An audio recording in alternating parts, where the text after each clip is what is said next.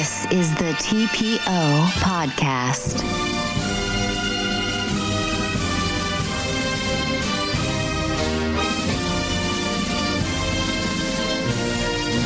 Het is 1 mei. Het is 1 mei, Bert.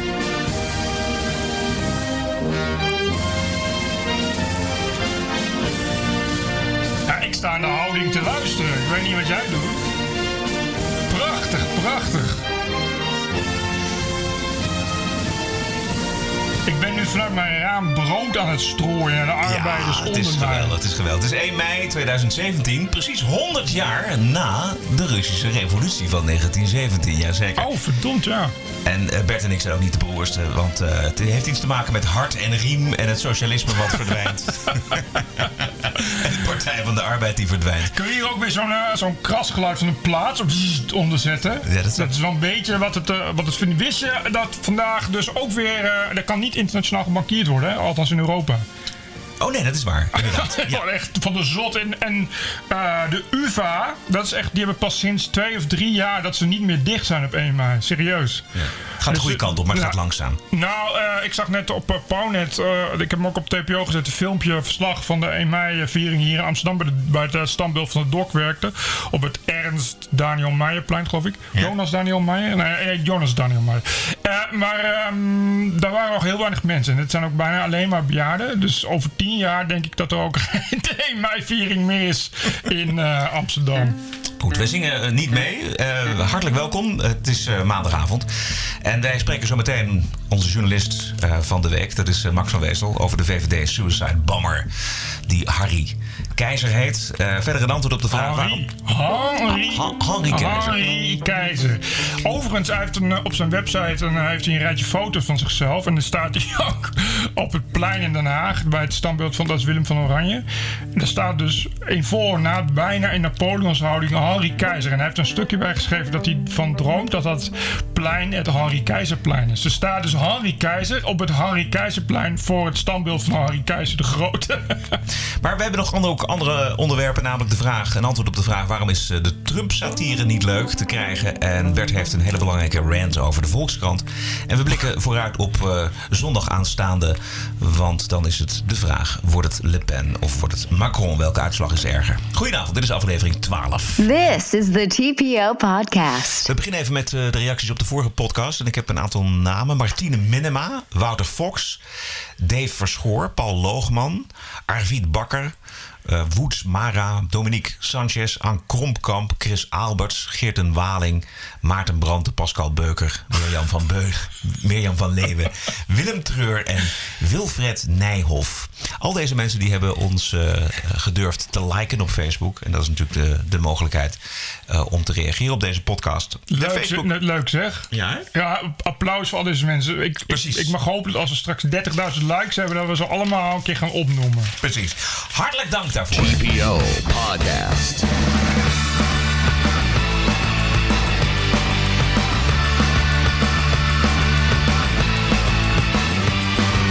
Ranting and Reason. Goed, straks eh, journalist Max van Wezel aan de telefoon over Henny Keizer en de toekomst van de VVD. Eerst de Volkskrant, want ondanks de geweldige columnisten als Martin Sommer en Elma Draaier...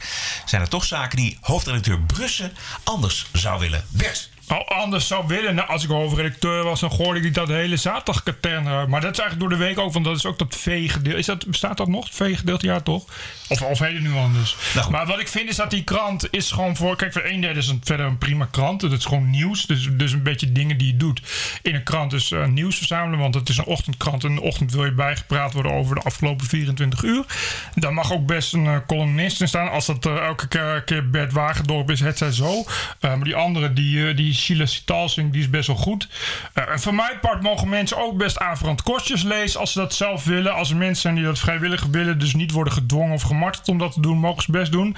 Maar de rest van die krant, jongens, jongens, jongens, jongens, jongens, jongens, jongens, en, jongens. en jongens. over wat voor onderdelen heb je het dan? Ja, de, het is alleen één soort van, één soort van wijvenprut is het. Met, eh staat er ook weer, weer zo'n zo, zo'n Jan-column van die Loes Rijmen. Want die had de vorige keer had ze iets geschreven. En het gaat alleen nog maar over over seksisme en hoe erg het wel niet is. Dat als je vrouw bent, dat mensen, dat mannen dan aan je denken of zoiets. Nou, daar had geen stijl eh, een topic van gemaakt. Die had erbij gestaan, zou u haar doen met een foto. Nou, verschrikkelijk.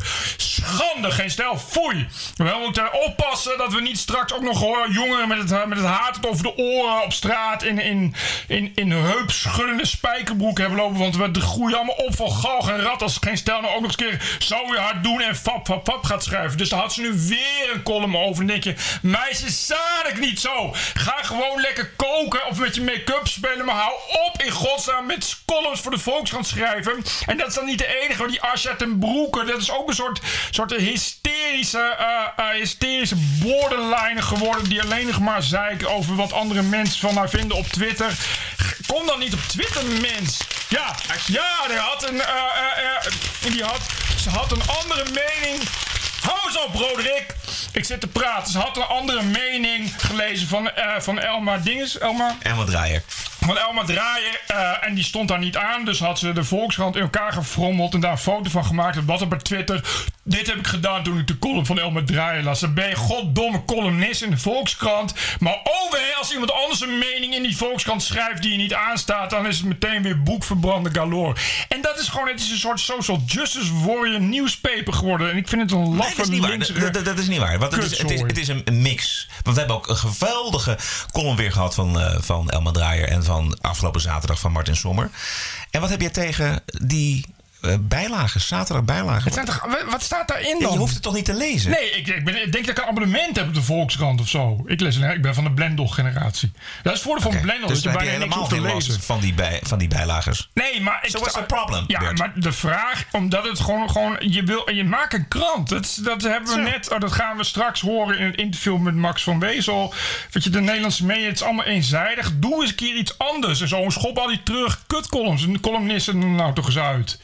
Je hoeft toch niet. Ik zeg, ik vind het, het is al heel erg dat die Bert Wagendorp dat 150 jaar doet. Maar goed, ik snap dat het een verkoopargument. En je hoeft toch niet al die, al die truttige, al die truttige maar shampoos op. Nu ga ik daar een column over schrijven. Meisjes, daar hoef je toch niet je hele krant mee vol te plempen dan heb ik het nog niet eens over dat magazine. Weet je, daar begin ik dan nog niet eens over. Met elke week de relatieprikkler van een anoniem verzonnen door Corine Kolen. Sodemiet toch op, man. Dat is toch geen journalistiek? Weet je, dan moet je aan de vergelijken met de New York Times op zaterdag. Moet jij eens zien wat daar het verschil is tussen wat we hier in Nederland bij elkaar navel staan neuzelen. En wat die lui in Amerika met hun nepnieuwsboden alsnog kwalitatief voor elkaar krijgen. Oké, dus de, de, de, mag er wel blijven, maar eh, met een andere inhoud dan. Klopt dat? Want eh, zo'n zaterdagbijlage is ook heel belangrijk voor de advertenties. Die kranten die moeten ook bestaan, eh, Bert. Er moet gewoon advertentiegelden moeten gewoon binnenkomen. Ja, prima, maar dat, moet jij weten als hoofdredacteur. Nee, dat, dat, dat ben ik helemaal, daar ben ik het helemaal mee eens. Maar zet het dan, uh, weet je, maar noem het dan niet journalistiek. Dat is het hele probleem. Het is een courant en het is geen. Uh, Weekblad. een kappersblad. We gaan bellen met Max van Wezel. Weet je, eminence grise van de Nederlandse journalistiek. Hij heeft natuurlijk heel lang voor het Vrij Nederland geschreven. En hij presenteert nog steeds bij Tijd en Weilen met het oog op morgen. Hij heeft een grote staat van dienst. Goedenavond. Goedenavond, Max. Dag Roderick, hallo. Hallo. Max, heb jij het idee dat de verklaring van Henny Keizer uh, de kou uit de lucht heeft gehaald? Henry, Henry Keizer. Het is toch Henry, Max? Ja, nou, hij heeft zijn naam veranderd. Volgens mij heet hij gewoon Henny eigenlijk. Maar oh, op een bepaald moment om een het zal wel, ik wou net zeggen, een beetje van ALO. Heeft je ook een uh, EY uh, eier toegevoegd, of dat niet? Ja, ja, en je moet het ook uitspreken als Henry op zijn Frans. Henry is fout, vind Dat lijkt me inderdaad voor heel, wel van belang. Goed, blijft de vraag over... Is de kou uit de lucht door zijn verklaring die hij heeft afgegeven, vind jij? Nou, dat denk ik niet, omdat zijn verklaring is gevolgd door zoveel accountants en hoogleraren aan Nijenrode. Die zeiden van, ja, dit is nog maar een kort uittreksel uit de stukken van die crematievereniging. Dit zijn helemaal niet de volledige stukken. Dus uh, nee, volgens mij is de kou helemaal niet uit de lucht. Wat vond jij aan de verklaring het, uh, het minst geloofwaardig? Nou, het meest ongeloofwaardig om daarmee te beginnen was natuurlijk dat juist de journalisten uh, die het hele verhaal uh, naar buiten hadden gebracht, Erik Smit en Kim van Keken van Follow the Money niet naar binnen mochten. Uh, dat een cameraploeg van Pound niet naar binnen mocht. Dus dat, dat maakte de hele voorstelling al erg ongeloofwaardig. Ja, geloofwaardig is denk ik dat hij zegt, ja, het was een beetje een eh, ons kent ons vereniging. En toen ze een deel van hun commerciële activiteiten wilden verkopen, wilden ze dat niet aan wildvreemden doen, maar aan mensen die ze kenden. En aangezien ik al actief was in de vereniging, wilden ze het verkopen aan mij. Dat geloof ik wel dat dat zo gegaan is. Ja, maar goed, wat ik niet snap is eh, waarom die. Het lijkt echt, het is ook echt persbreidel. Ik zag jou ook zeggen van, ik vind het echt van de pot gerukt. Eh, en Ja. jij- de Raad voor Journalistiek kenmerkt zich meestal niet eh, als een raad van harde uitspraken. Dus jullie Nee, schoppen- nee, nee. Het- Het was niet namens eh de Nee, Raad ja, van maar Nederlandse Vereniging van Journalisten. Ja, goed, precies. Het blijft, ja, nee, het blijft een harde uitspraak. Ik vind het Trumpiaans gedrag. Ik Ja. vind Noord-Korea. Wat Ja. bezielt die man? Want hij is voorzitter van de VVD. Er moeten toch mensen in zijn omgeving zijn geweest die hem hebben kunnen uitleggen dat dat niet de handigste zet is. Nou ja, hij is om het ingewikkeld te maken en particulier ondernemer, namelijk in de crematiebranche. En partijvoorzitter van de VVD. Kijk, als ze die persconferentie namens de VVD had gegeven, dan was dit niet gebeurd. De VVD weet best als partij, je gaat niet eh, selectief zijn in het toelaten van journalisten. Je laat iedereen toe of je laat niemand toe, maar liefst iedereen. Maar goed, hij deed dit dus in zijn hoedanigheid van, eh, van eh, crematiekoning. Nou, een particulier bedrijf mag natuurlijk helemaal zelf weten wie ze binnenlaten of niet. Dat is niet de overheid. Maar, maar ik vind het wel dom van hem. Ik bedoel, iedereen weet dat hij ook voorzitter van de grootste regeringspartij is. En dat hij zich dus ook in zijn particuliere hoedanigheid zo moet gedragen. Ja, dat bedoel ik. Je kan toch niet. Dat, dat, maar dat heeft hij toch zelf ook gewoon. Ik vind het een, een bijna een amateuristische zet. Dit is iemand die. ja, ik neem aan dat als je rechterhand bent van Rutte. en zo hoog komt in de VVD-regio. en dat je daar toch al wat werk hebt moeten verzetten. dan ben je niet zomaar iemand. En nu, Nee. nu doet hij dit. Waar, waarvan je toch iedereen al op voorhand kunnen vertellen. Eh, dat dat natuurlijk, eh, dat dat natuurlijk eh, volledig mislaat. Dat iedereen daarover gaat berichten. Ja, nee, natuurlijk. Omdat kijk, de financiële kwestie is zelf is, is mij te ingewikkeld in elk geval. Van hoe dat precies met accountantsrapporten en waardering en schulden. Maar dit gaat natuurlijk de geschiedenis in als vooral de kwestie van de persbreidel, de affaire keizer van eh, het buiten de deur houden van journalisten. Dus ja, ik vind het ook, eh, het slaat als een boemerang op hem terug, maar ook als een boemerang op Mark Rutte terug, op Halbe Zijlstra terug, op de hele VVD terug. Ja. Het, het 20 mei eh, zijn er verkiezingen, maar er is eigenlijk maar één kandidaat en dat is deze Henny Keizer. Ja, ik hoorde net vandaag dat die verkiezing waarschijnlijk wordt uitgesteld. En dat er wel een toelichting op dat congres van de VVD op 20 mei zal worden gegeven op de affaire keizer. Maar, maar dat er nog geen voorzitter wordt gekozen. Dus er is twijfel gerezen bij de VVD. Nou, ze willen in elk geval eerst een toelichting eh, over de affaire, ja. ja. Maar kan deze man überhaupt nog eh, eh, voorzitter blijven van de VVD, vind jij? Ja, kijk, strikt formeel kan de VVD zeggen... er staat een eh, Berlijnse muur tussen eh, Harry Keizer, de crematieondernemer... en Harry Keizer, de partijvoorzitter. We hebben geen kritiek op hem in zijn hoedanigheid van partijvoorzitter... dus er is niks aan de hand. Alleen, ja, ik neem aan dat Follow the Money op dit moment bezig is met vervolgartikelen. Eh, ik neem aan dat er nog meer boven tafel komt. En Volle Man is Eh, niet meer de enige, denk ik. Nee, je ziet ook andere media zich daar natuurlijk nu opstorten.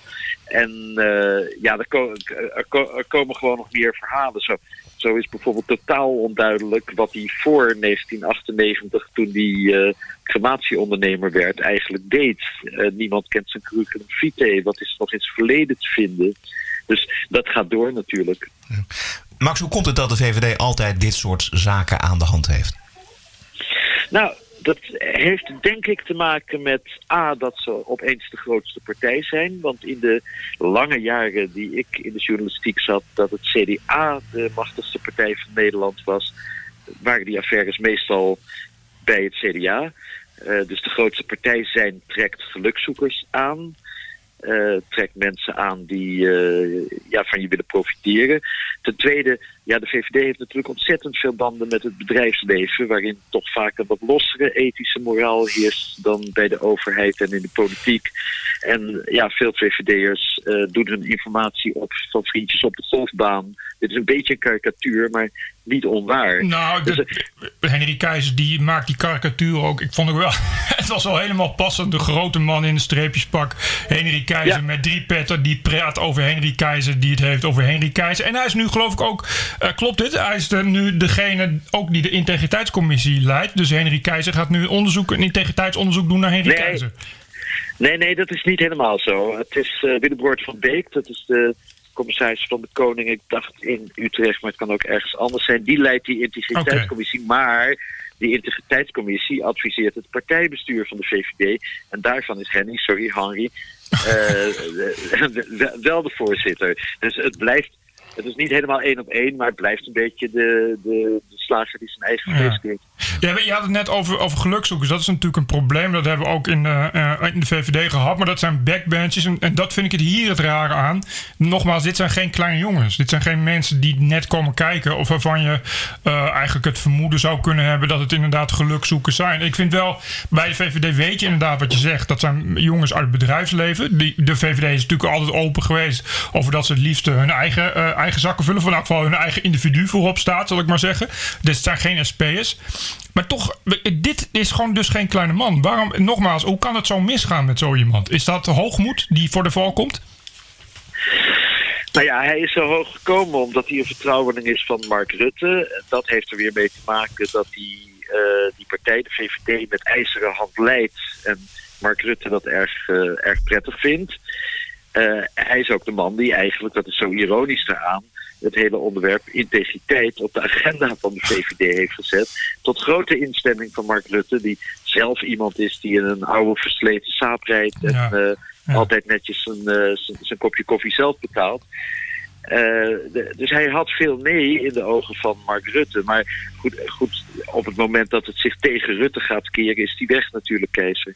Dat lijkt me ook. Maar het lijkt me ook dat degene die. Want je hoort nu niets hè, eh, de, de, in de- binnen de VVD. Het is inderdaad echt wel een beetje een Ormetta-verhaal. Eh, ik zag ook op geen stel. Die haalde dat terecht al aan. Het Dylan is Usgilios, zo heet ze. Het, het normaal Ja, eh, normaal als, als eerste de, een liberale dame. Die zegt nu ook helemaal niets. Eh, eh, Ja. eh, eh, vrezen die mensen dat als ze hun mond open trekken. dat ze straks als eerste ook mee worden meegesleurd bij zijn val? Nou ja, je kunt constateren dat alleen mensen die geen gevaar meer lopen hun mond open doen. Zoals Tom Edias, die nog een appeltje te schillen heeft. zeggen, die met, heeft eh, een reden ook. eh. Ja, nee, precies. Die is de Kamer uitgezet door Henry Keizer. En nou ja, Ton Elias hoor je dus wel heel duidelijk zeggen... eh, er moet een onderzoek komen en hangende dat onderzoek kan die beter eh, even een stap terugzetten. Nou, er zijn een heleboel VVD'ers die dat ook denken, maar het kennelijk niet durven te zeggen. En dat heeft iets te maken met het behoorlijk eh, Stalinistische bewind dat Keizer eh, Hmm. binnen de VVD voert. Het is een hele strenge, stre- voor, voor de begrippen van de VVD, voor een liberale partij als de VVD, een hele strenge centralistische partijvoorzitter. En dus zijn er veel mensen bang voor hem. Ja. Stel Max dat hij eh, 20 mei of wanneer de verkiezingen ook zijn, dat hij gewoon aanblijft als voorzitter. Wat heeft dat te betekenen voor de VVD? Ja, dat de VVD na de affaires die er al zijn geweest met eh, Jos van Rij in de Roermond, met Tweede Kamerlid Mark Verheijen, met eh, de Noord-Hollandse gedeputeerde Ton Hoijmaiers. Nou, de, de lijst is niet uitputtend. Eh, ja, de VVD komt steeds meer te boek te staan als de partij van de, van de financiële schandaaltjes. En ja, nogmaals, Rutte, voor zover ik hem ken, is helemaal niet zo. Een groot deel van de Tweede Kamerfractie is ook echt niet zo. Het zijn echt niet allemaal egoïsten en zakkenvullers. Maar het bezorgt die eh, partij wel een niet-integere naam. En dat, dat, dat tikt wel als een tijdbom onder onze grootste regeringspartij. Max, had al gehoord van de TPO-podcast? Ja, van jou namelijk. Ik kwam jou een keer tegen om dat maar te ontboezemen. Ja. En toen zei je, ken je de TPO-podcast wel? En toen ben ik onmiddellijk gaan zoeken, want ik ben een podcastverslaafde. En toen kon ik hem nog niet vinden op iTunes, maar sinds kort wel. ja. En wat vond je ervan? Ja, ik vind het erg leuk. Ik vind dat jullie eh, wat andere thema's aankaarten dan eh, de meeste radioprogramma's en podcasts doen. Ik, ik genoot erg van eh, jullie eh, aflevering over eh, het politiek correcte denken op de, op de Amerikaanse universiteiten. Daar hoor je heel weinig van. Ik genoot ook erg van het onderdeel over Saoedi-Arabië dat gekozen is tot notabene lid van de Vrouwenrechtencommissie ja, ja. van de. Nou, het zijn eh, vanuit de optiek van een uh, doorverwinterde linkse journalist als mij misschien een beetje rechtse thema's, maar wel, wel thema's die anderen niet behandelen in Nederland. Dus ik, ik vond het erg leuk om te horen. Uh, zegt dat ook iets over de staat van de journalistiek in Nederland of die van de media? Wordt dat te weinig behandeld? Nou, dat denk ik wel, ja. Je, je ziet dat uh, vooral buitenlandse berichtgeving toch erg gelijk gaat over... oh jee, komt de pen uh, aan de macht in Frankrijk... of uh, oei, Trump heeft de Amerikaanse presidentsverkiezingen gewonnen. Terwijl, terwijl het beste verhaal te vertellen is over de onverdraagzaamheid juist van linkse kant al ben ik zelf links, op de, op de campussen van Amerikaanse universiteiten. En ik, ik vind inderdaad dat je die verhalen in Nederland te weinig hoort. Er is toch een soort kuddegeest van uh, laten we allemaal hetzelfde verhaal vertellen. Ja, hoe, hoe komt dat? Want uh, goed, maar. Oh, nou ja. ja, kijk, maar nee, nee, maar jij zegt zelf al, ja, ik ben zelf links, maar ik heb al Ja. in wat stukken gelezen dat je nu, maar goed, je bent nu ouder en wijzer, maar dat je zegt van ja, zoals wij het vroeger deden, is het ook niet, is het ook maar, was het ook maar zo, zo inderdaad. Uh, maar hoe, waarom zit die verandering, is die niet mogelijk? We hebben zoveel kanalen, zoveel media, en zo'n enorme NPO en commerciële zenders. Zit dat in de journalist of zit dat in een Nederlandse uh, uh, geest? Nou, het zit in kuddegeest, vind ik. En dat is wel een typisch Nederlands verschijnsel, denk ik. Hè? Nederland is gewoon geen land waar als de een A zegt, de ander onmiddellijk B zegt. Nederland is een land waar iedereen tegelijkertijd A zegt. En misschien over een paar jaar allemaal tegelijkertijd B. Ik heb een keer een prachtige column van James Kennedy, hoogleraar die uh, uit Amerika komt oorspronkelijk en nu in Nederland werkt, gelezen. En hem viel dat echt op als verschil tussen Amerika en Nederland. De kuddegeest. Nou, dat is dus niet alleen bij journalisten zo, maar ook bij journalisten zo. Dankjewel. Bedankt, Max. Dag jongens.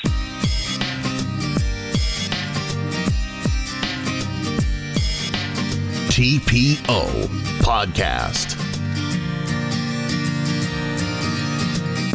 Caitlyn Jenner te zijn. Die wil trouwens president worden. Heb je dat gehoord? Nee.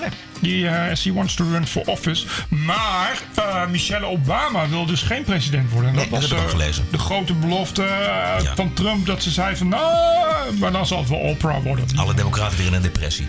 Ja, precies.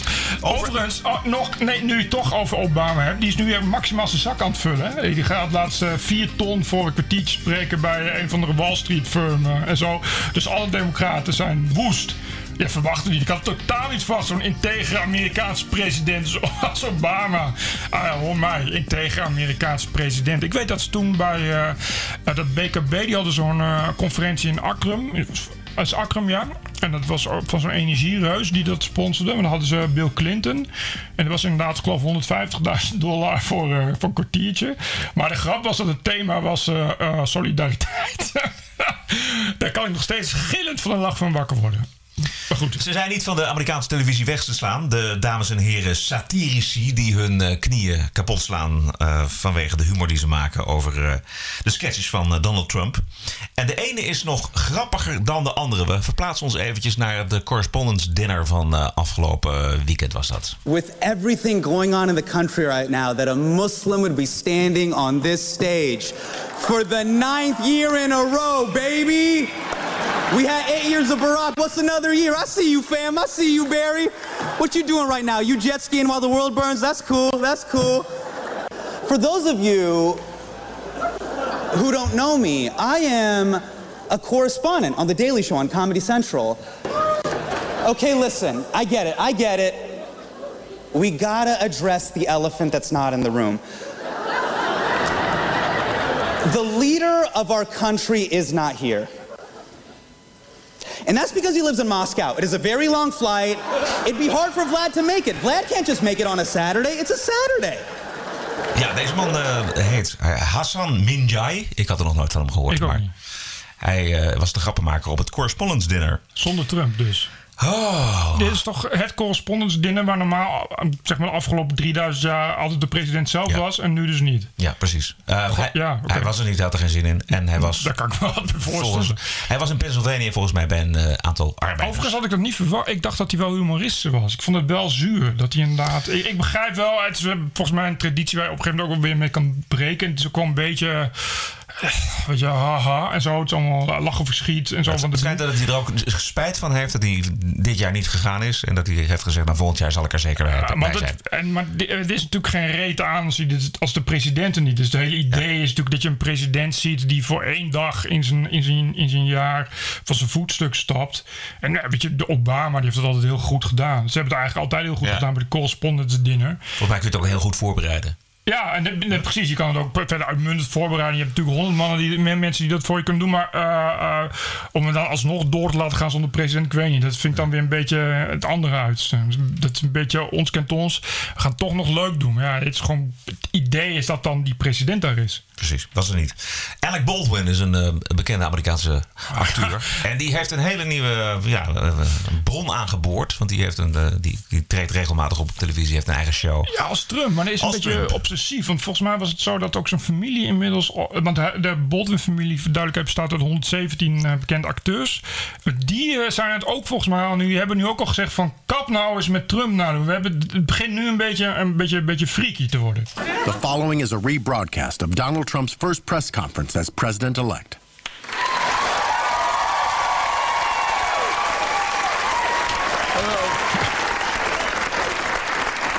Hello, thank you for coming. I'd like to start by answering the question that's on everyone's mind.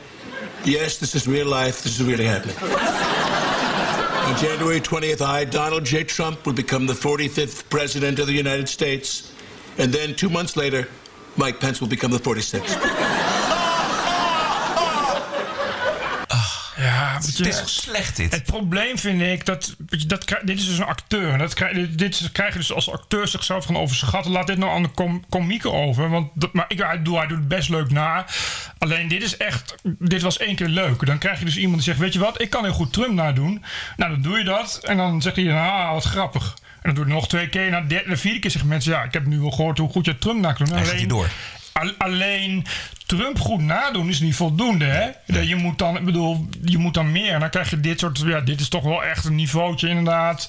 Gooi een taart in mijn gezicht, gooi er nog een. Afgelopen vrijdag bij RTL Late Night waren Erik van Muiswinkel en Umberto Tan. En die raakten er ook werkelijk niet over uitgesproken. Samantha Bee, dat is een, een, een, een jonge comedienne, een vrouw die ook ijzersterk... die pakt hem natuurlijk steeds op dat misogyne, vrouwenvriendelijke ellende... en over die Ivanka en die Melania. Daar gaat zij op los, avond aan avond. Ja, de Washington Post heeft vandaag een artikel geschreven waarin eh, 400, meer dan 400 eh, leugens ge- ge- zijn opgeschreven die hij de afgelopen eh 100 dagen Ja. gedaan heeft. 400 Maar leugens. het raakt hem niet. Dat is vier per dag. Zijn, Ja, ik, ik kan goed rekenen.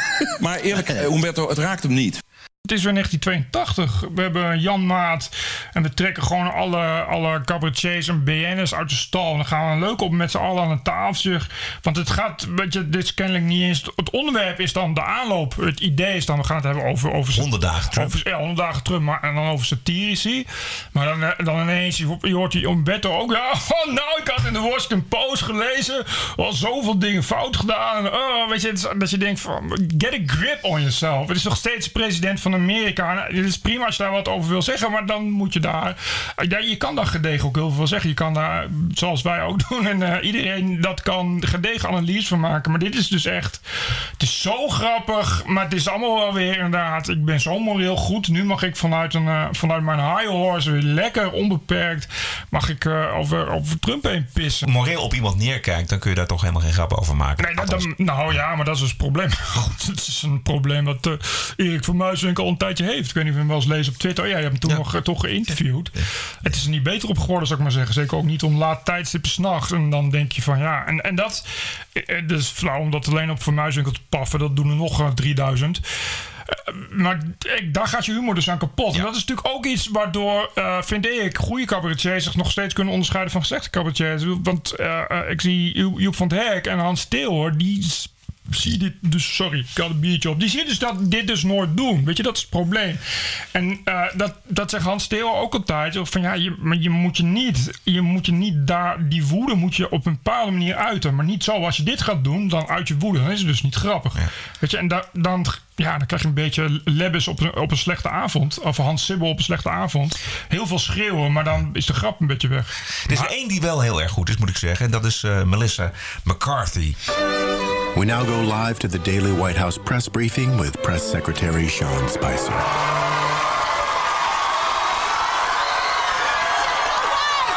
Sit down. All right. First of all, just like to announce that I'm calm now. and I will remain calm as long as you sons of going to do that because that's the old spicy. And this is the new spicy. I'd like to begin with the president's schedule. 3 p.m., President Trump is going to meet with the leader from Central Asia. President. Oh boy. Um. Alma.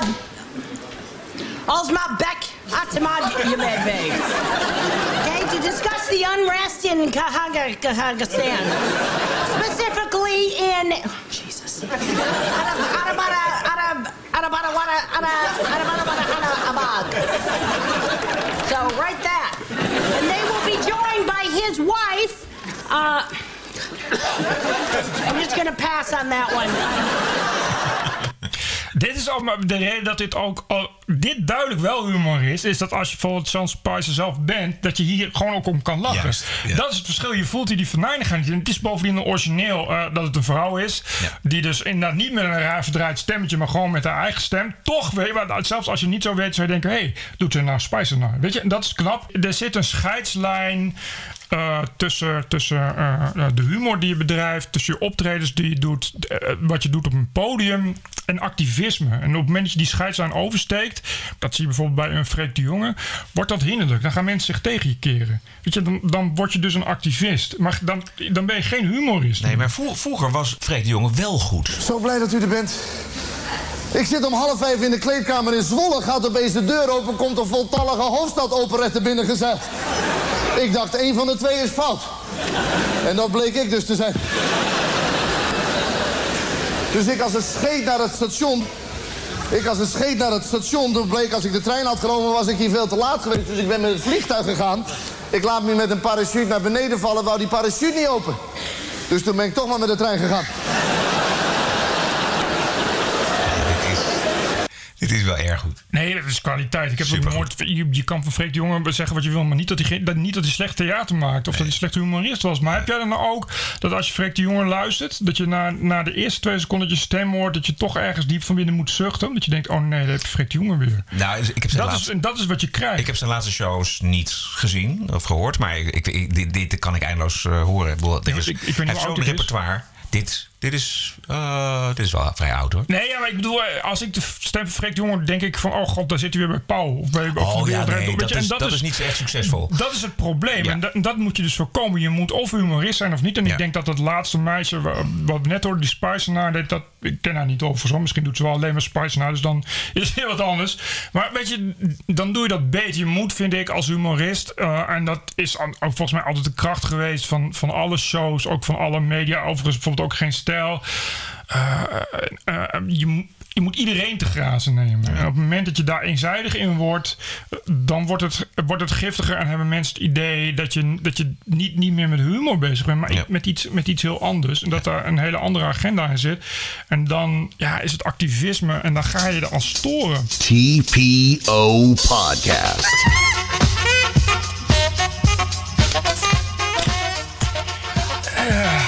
Ja, dank u. Laatste onderwerp, Bert. Aanstaande zondag zijn er eh, verkiezingen. In Frankrijk. Ja, in Frankrijk. En de vraag is, ehm, wordt het Le Pen of wordt het Macron? En wat is erger? Wat denk jij? Wat, ik, wat het wordt, weet ik niet. Eh, ik, ik, volgens mij, voor zover ik het begrijp, stond die Macron iets voor. En roepen heel veel mensen dat het Macron wordt. Maar volgens mij is dat ook wensdenken. En dat heb ik eerder zien gebeuren bij ene Donald Trump. En toen bleek eh, aan- uiteindelijk na, de, na het tellen van echt alle stemmen dat hij toch gewonnen had. Dus daar moeten we misschien maar heel erg mee oppassen om dat te hard te roepen. Omdat eh, ja, die, die, eh, die Le Pen is niet voor niks bij het Front Nationaal nu even, even, even eruit gestapt. Ik zag ook al dat ze nu een veel gematigdere koers uitrolt. En ze heeft ook al eh, een Mélenchon, hoe heet die? Me- Ja, die is dus- socialist. een, vrij extreem links socialist, maar die is net als, eh, net als Le Pen eh, anti-Europa. Dus ze heeft al die kiezers opgeroepen om hard te gaan stemmen. Dat zou best wel eens kunnen gebeuren, omdat anti-Europa krachten heel sterk zijn. En dan Maar goed, goed allemaal, ja, het, het is allemaal bedoeld om natuurlijk eh, de grootste kans te maken. En het kan best heel spannend worden. Dus, maar we kunnen daar geen uitspraak over doen. Dat weten we dus pas zondag of Exact. maandag. Maar de vraag is even, en dat vind ik interessanter. Wat is, wat is, wat is erger? Ja, ik zit er echt te weinig in, maar ik zou eh, Macron erger vinden. Dat is volgens mij een soort super D66er. Die, die, die nog, nog, nog uh, regentesker en, en technocratischer nog meer naar Europa gaat. Dus dat is echt een politiek correcte weg kijken. Daar, daar worden, de, als, als Le Pen nu niet wordt, dan wordt het over een paar jaar wel. Dit is wel een beetje... En dan ben ik nog mild. Ik bedoel, eh, het, is wel, het is wel heel ernstig wat er aan de hand is in Frankrijk. Eh, dat trouwens, dat geeft ook wel aan dat zoveel. Dat, dat Le Pen de tweede ronde doorkomt, zegt al heel veel. Eh, hebben ze echt.